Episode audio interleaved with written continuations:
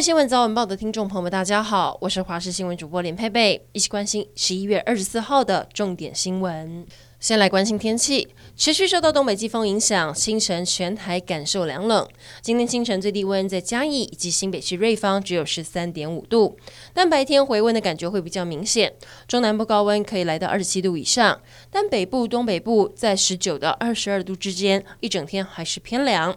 降雨方面，随着水汽逐渐减少，降雨会从北部、东半部云多飘雨的状况，慢慢上下大台北山区跟东半部有雨。降雨也变得比较零星，其他地区天气稳定。中南部要注意日夜温差，适时调整穿着。预计下一波天气变化将会在星期五，东北季风会再增强，北部、东北部又要转凉。云林有一名邱姓女警，二十二号巡逻时捡到了一只流浪猫。为了征求善心人士收养，她抱猫拍下影片，碰上网路。不过，影片中邱姓女警像是明星脸般的长相，立刻融化许多网友的心，纷纷贴文留言写道：“女警在哪领检？”还有人开玩笑说要揪团开车闯红灯给女警取缔。我们记者也实际找到这名女警，今年一月初才刚刚派到云林麦寮分驻所当员警。对于意外爆红，她希望大家把焦点放在流浪猫上，不要歪楼。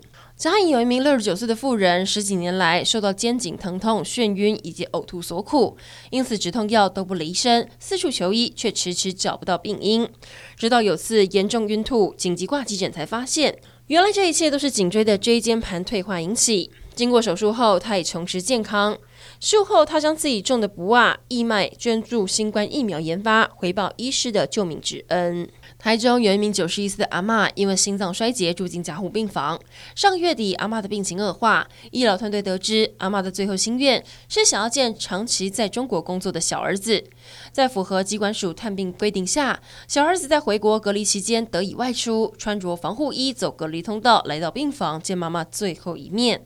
而阿嬷也在完成心愿后两天，安想的离开人世。物理学家爱因斯坦有一份记录广义相对论的手稿，二十三号在佳士得拍卖会上拍出了一千一百七十万欧元，相当于台币三点六六亿的高价。这是目前已知与相对论有关仅存的两份文件之一，一共有五十四页，其中一半是爱因斯坦的笔记。这份手稿过去都是由爱因斯坦的好友瑞士物理学家贝索保管，而贝索也是共同作者。由于爱因斯坦留下的手稿非常稀少，因此显得特别珍贵。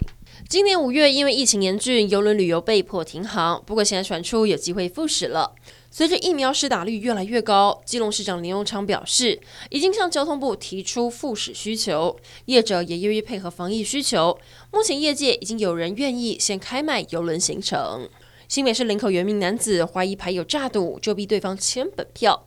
根据了解，林姓女子最近两个月都到严姓男子家打麻将，但过程中她手气异常的好，一共赢了八十万，让大家起疑。输家不服气，又约他来，果然找到他诈赌的证据，当场逼他签下三百万元本票。又出现公车色狼，原名女乘客反映自己搭公车时遇到了一个男子站在门口，还抬高自己的手肘，上下车的女乘客都会被蹭到胸部的位置。被害人当下立刻反应，下车后越想越不服气，决定报案。